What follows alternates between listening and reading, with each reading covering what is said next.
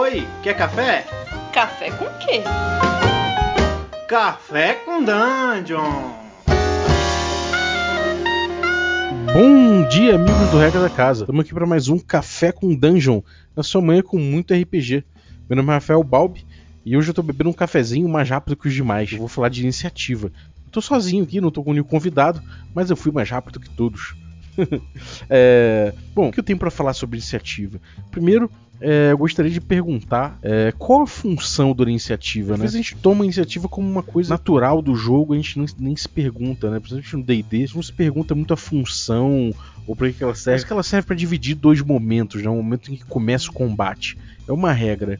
A gente começa é, o combate rolando iniciativa, não importa o que aconteça. Mas qual a função dela? Para que, que serve? O que, a gente está fazendo quando a gente rola iniciativa? Quando o mestre pede isso? A gente está organizando o turno? A gente está vendo, botando a ordem para a gente saber, bom, agora é você, agora é você, agora é o fighter, agora é o chief, é o rogue, como é que é? A gente está jogando iniciativa para definir quem vai primeiro? Ou a gente está definindo, é, é, de repente, no DD é assim, né? A gente está definindo quem vai primeiro, quem vai agir primeiro. É, ou no Ars Mágica, por exemplo, a gente pode estar tá jogando iniciativa para ver quem, quem tem mais alcance, né? É, na quarta edição, pelo menos, do Ars Mágica, você tinha uma iniciativa que era muito assim. Você, você tivesse uma lança, você conseguia é, agir antes, né? Agir antes não, você conseguia ter iniciativa sobre o inimigo. E se ele tivesse uma faca, por exemplo, uma espada curta, pode ser que ele jamais conseguisse chegar perto de você. E nesse meio tempo você já furou ele várias vezes. Então a iniciativa cumpriu o papel de não de dizer quem é mais rápido, mas dizer quem tem mais alcance. É, isso é uma coisa importante para a gente pensar. É, é, um pouco disso tudo, né? A gente organiza o turno, obviamente, e a gente fica sabendo quem age primeiro, quem tem predominância na ação, né? É, mas o problema dela, qual o problema da iniciativa? É que quando a gente para e a gente fala, bom, a gente está contando, jogando a história, a gente está desenvolvendo a narrativa, eu estou falando a exploração, como é que é, o mestre está tá dialogando com os jogadores a respeito de uma exploração, de determinada coisa, de repente aparece uma criatura e a gente fala, rola iniciativa. É, isso tem um problema que é o seguinte, parece que a gente está que a gente está num, num, Super Sentai desses que tem o, o sei lá, o Jaspion ou, ou sei lá, o, os, é, os Power Rangers, quem, quem é mais novo, é, que a gente está numa situação, de repente corta a cena e a gente vai direto por uma pedreira no meio do nada, sem nada em volta, e ali a gente vai ter uma grande, um grande, uma grande luta contra uma criatura gigante, né? A gente pega um super robô e tudo mais, mas aquilo normalmente às vezes tem a luta num ambiente completamente diferente de onde a narrativa estava se dando. É claro que é uma, é uma, não é assim que acontece, nem sempre acontece assim no Super Sentai, nem na nossa mesa. Mas às vezes é isso que passa um pouco, né? Parece que a gente está dividindo as coisas em dois momentos, né? Principalmente se você não tem um cenário muito rico, se você não tem uma circunstância é, legal que levou aquele combate, ele pode soar dessa forma. Então, esse é o perigo da iniciativa, é fazer parecer com que é, é quebrar o fluxo da narrativa, quebrar o, quebrar o fluxo da ficção e tudo isso às vezes para organizar uma coisa que já poderia estar organizada. Você já parou, já parou pensar que às vezes quando você está narrando uma cena com os jogadores e aí você, sei lá, o rogue do, do time vai se esgueirando pelo canto num corredor úmido que tem uma porta é, de batente redondo, né, de madeira bem forte está encostada. Ele se aproxima daquilo ali e olha pela fresta. E ali ele vê que do outro lado ele tem um barulho assim, de, de alguém comendo, que nem um porco, fazendo um monstro, alguma coisa assim. Ele chega pertinho para ver, para analisar melhor. Quando ele coloca a cara ali, de repente o monstro notou ele. O, o, ele percebe que o, que o stealth dele, né, que a, o, teste de esgueirar dele não foi bem sucedido, então o monstro percebeu ele ali. Naquele momento, a gente vai ter que decidir quem age primeiro. Mas olha, se o ladrão tava à espreita já, ele já estava chegando perto, ele estava já com, é, preparado para um eventual combate e, e, tudo rolou dessa forma, por que, que ele não pode ter iniciativa sobre a criatura que estava à frente dele, né? Que estava comendo, ocupado, fazendo alguma coisa. Precisa a gente rolar a respeito de para descobrir isso aí.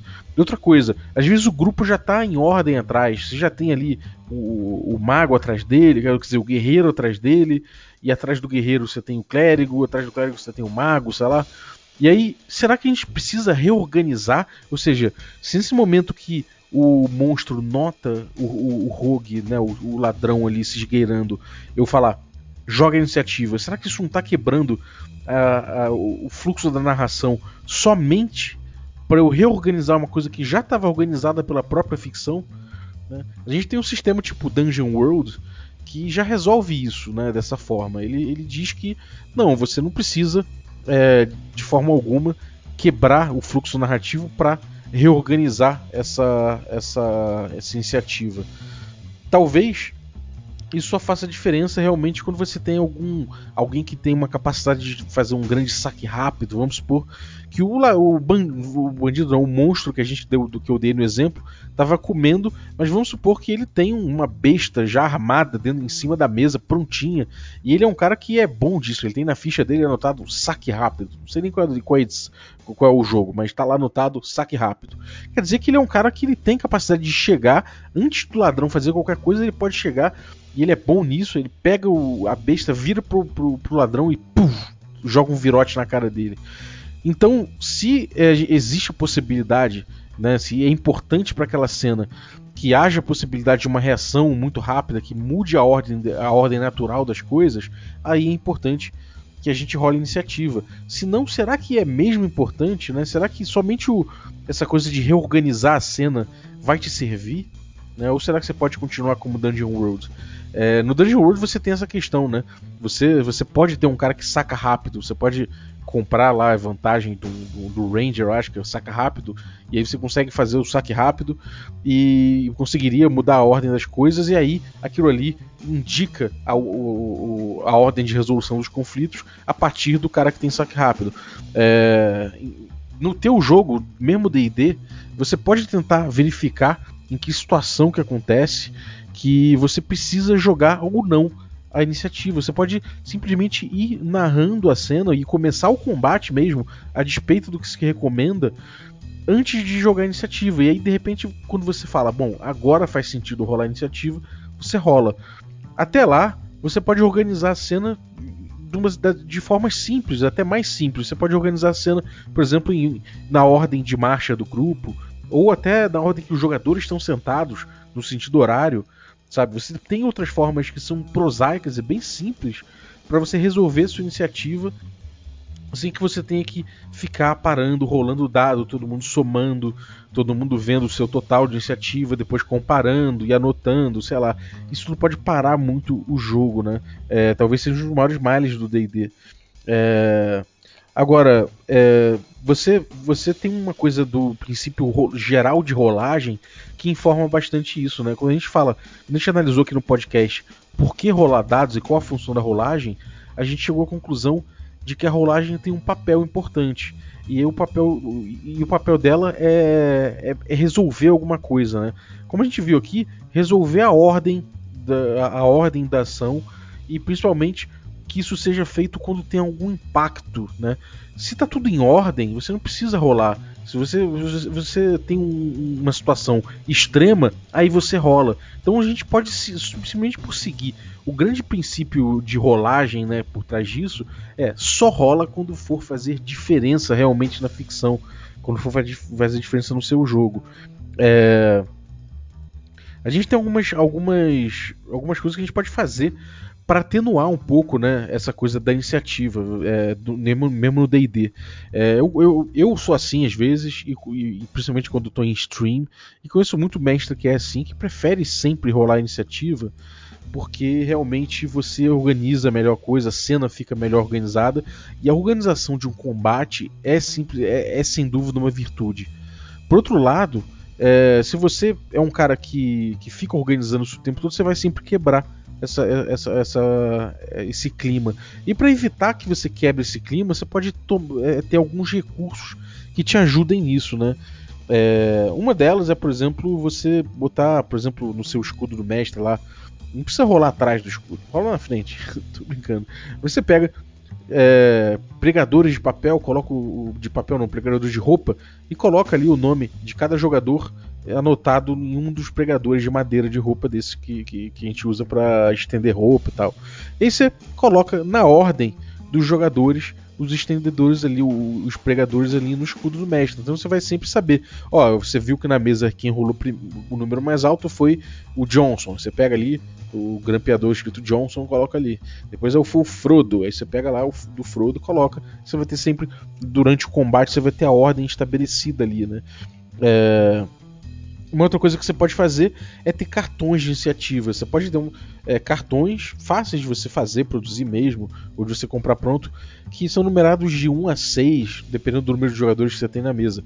E aí você sempre pega o cartão e dá para aquele cara. Então a gente sabe, ó, vamos lá, agora o número 1, número 2, número 3, número 4. Você vai chamando dessa forma lógica e isso ajuda você a, a, a não quebrar tanto né, o, o combate com a ordem de iniciativa. É...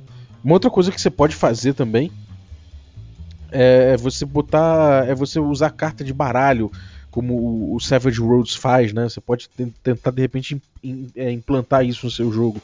Em vez de do, do pessoal simplesmente rolar o dado e ficar calculando com o bônus que tem, não sei o que, não sei o que, você tira, cada um tira a carta, uma carta de baralho, e quem tem o número mais alto joga primeiro, né? E aí é fácil você somar, mas você já tem ali a carta na mão, então as pessoas já sabem, olhando na mesa ali, já sabem quem vem antes. Afinal, o cara que tirou o 10 vai adiante do cara que tirou o 5, que age antes do cara que tirou o 2. Então você já resolve também com essa coisa do saque de carta. Tem gente que não gosta muito, mas é possível usar. É... Uma outra coisa que a gente pode pensar a respeito de iniciativa é, é, é como você pode fazer o, o, prosseguir dela, né? É, uma coisa que alguns jogos usam é o jogador que tem a vez, ele vai, ele age e aí ele diz quem é o próximo. Ele diz se o próximo é um jogador, é, é outro jogador e aí quando termina isso vai para os monstros, né? Vai para os inimigos, sei lá, enfim, vai para os oponentes. Ou ele pode de repente pode até fazer isso mais fluido. Pode ser que ele use, de repente ele aponte para o monstro e fala, bom, agora é hora do monstro agir, porque de repente isso é mais importante na ficção ali que de repente o grupo tá armando alguma pro monstro, então põe o monstro logo para agir. Então o cara aproveita a iniciativa ma maior dele e puxa o monstro. Né, fala, bom, agora é o monstro que age, aí coloca o monstro para agir e o grupo começa a se envolver em torno dele. Ou seja, você pode de repente gamificar um pouco diferente a sua iniciativa para que, para que, sei lá, até taticamente o grupo funcione de outra forma, né? É... Então isso é uma coisa interessante, o jogador decidir quem vai ser o próximo, não o mestre necessariamente, né? É... Outra coisa que tem é você ter, você pensar numa, na, na, economia de ações durante o round e como isso pode mudar a iniciativa. É... Será que não, nunca vai mudar a iniciativa? Será que ela é sempre monolítica ali?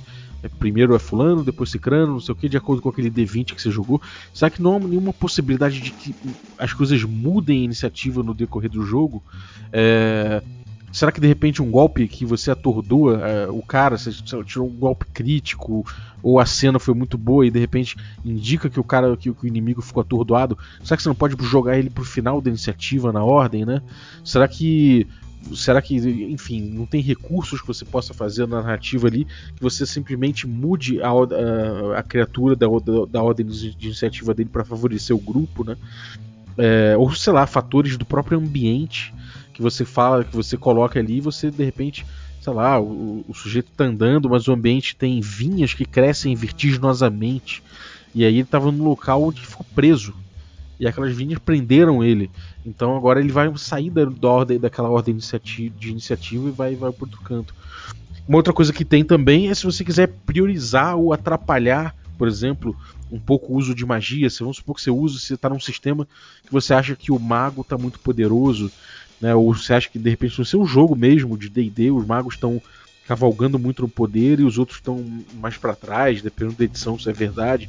Então você pode estipular que sempre magia na ordem de iniciativa vai ser a última, né? É, ou sei lá, carregar uma besta, uma coisa demorada no seu jogo, isso é importante que seja traduzido em regra. Então, a besta, ela sempre é a última a agir, de repente, última depois inclusive da magia, né? Isso pode ser uma coisa interessante. Às vezes o jogador, quando ele, ele vai mexer na economia de ações, ele fala, pô, vou fazer uma ready action, ou seja, ele vai segurar a ação dele para esperar outra coisa acontecer e aí ele age. Você pode usar isso para falar, cara, cara, você pronto, você segurou sua ação e você age é, agora porque você segurou sua ação. Beleza, mas agora, a partir de agora, sua ordem da iniciativa mudou. Então, é, aquilo ele passa a ter um outro sentido na ficção, né? É, claro que o controle disso você vai ter que fazer.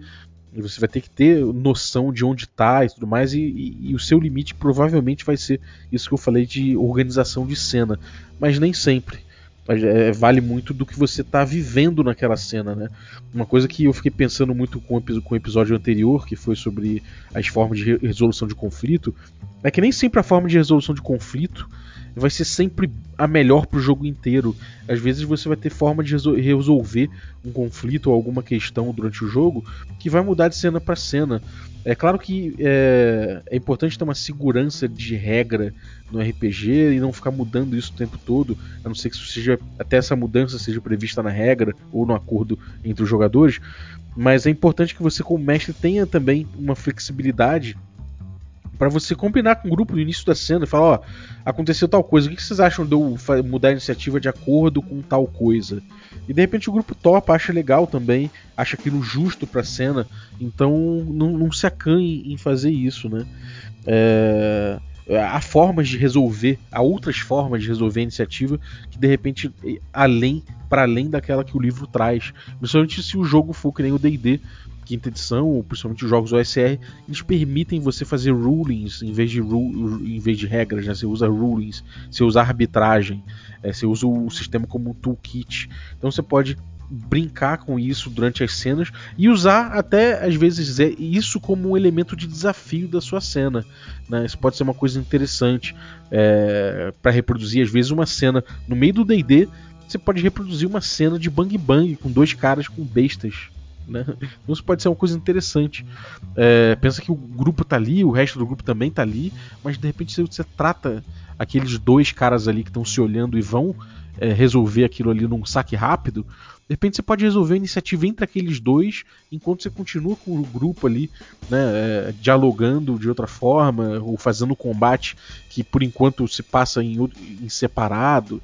Enfim, não, não se acanhe e tenta, tenta reinventar né, a tua iniciativa, tenta não ser careta em relação a ela, porque de forma geral ela serve às vezes muito mais para reorganizar o que já está organizado e serve muitas vezes para também simplesmente quebrar o teu fluxo narrativo. Medita um pouco sobre isso e vai experimentando. Você vai ficando seguro quando você vai fazendo isso, você vai ficando mais seguro de usar cada vez mais esse tipo de coisa. É, cuidado só para você não desprestigiar sempre esses caras que têm fichas que realmente levam eles a, a, às vezes o cara constrói a ficha dele para ser bom de iniciativa e você pode estar desprestigiando esse tipo de, de, de, decisão do jogador na ficha dele. Mas fora isso, aproveita aí, experimenta e manda, manda pra gente aqui no Café com Dungeon é, o que, que você usa, se você já usa alguma coisa diferente, o momento que você pede iniciativa, será que é sempre o início do combate? Será que não? Você já teve experiências boas em relação a isso? Dá o seu feedback aí que eu vou dar uma lida nesse feedback aí, porque já, tô, já já tô fazendo outro episódio de leitura de, de do que a galera interage com a gente, então eu vou, vou coletar aí pra gente debater mais a respeito. É, no mais, galera, eu queria anunciar que a gente passou finalmente de 100k de downloads, a gente passou de 100 mil downloads no nosso podcast. Isso provavelmente já é um número maior que a gente já tem. Eu estimo que a gente já tenha no total, contando desde o nosso primeiro servidor que a gente usava, um total de 175 mil, mais ou menos uma estimativa. Mas no servidor novo e com, a, com o Spotify e tudo mais, que a gente fez essa mudança no meio, no meio do podcast, a gente desde então a gente já atingiu 100k downloads. Isso é um marco pra gente, pode não ser muito para muitos podcasts aí, mas isso é um marco pra gente aqui. E a gente está preparando é, coisas a respeito do nosso podcast, coisas a respeito é, de, da participação da galera desse, dentro do podcast, para que a gente consiga, para que a gente consiga ir, ir fazendo o podcast evoluir junto com o público, né? Conforme mais gente entra é, e conforme o podcast vai é, mudando até o tipo, o, o tipo de programa que a gente faz, a gente experimenta às vezes formatos novos, a gente de repente quer fazer mais, é, mais é, audiodrama, né, mais RPG, é, mais RPG jogado e não, e não teoria do RPG, mas RPG, de repente, sessões jogadas aqui. A gente tem atualmente, é, a gente está fazendo uma de Belregard, é, o Ramon Mineiro, o Carlos, o Jefferson, que é o dono do Bel, o autor do Belregard, estão fazendo, mas a gente está estudando que a gente pode alargar esse formato, fazer esse formato ficar uma coisa é, mais profissional também, para sempre melhorar. Então, para a gente é um marco. Vamos comemorar. Hoje eu vou tomar uma cerveja. Acabei com o meu café aqui, vou tomar uma cervejinha e vamos comemorar isso. Então, cara, ajuda a gente, dá aí o tanto de estrelas aí no iTunes que você acha que a gente merece, ranqueia a gente, dá o seu depoimento também que ajuda a ranquear. E, cara, recomenda pro seu amigo, recomenda pra galera que você jogava RPG antigamente, os grupos que você já passou, sempre recomenda a gente. Isso, isso ajuda muito a gente a crescer. E, bom, e por último, se você puder seguir nosso Instagram, entra aí, abre seu celular, pega aí, coloca o seu Instagramzinho, instagram.com.br regra da casa, ou então no Instagram mesmo, o arroba regra da casa, você vai achar a gente. E lá tem, ele é legal, a gente coloca muita coisa de dados, que a gente acha dados maneiros por aí, dados da Dudes por Dados, que é a nossa parceira, é, foto de bastidores, de livro que a gente tem, coisa que a gente faz, anúncios que a gente faz do que a gente vai, vai fazer, do que a gente vai criar. Então, cara, dá uma entrada aí no nosso Instagram, é muito legal. A gente também usa Twitter, várias discussões por lá, a gente usa também Facebook, mas de forma geral, a gente está querendo bombar o nosso, o nosso Instagram.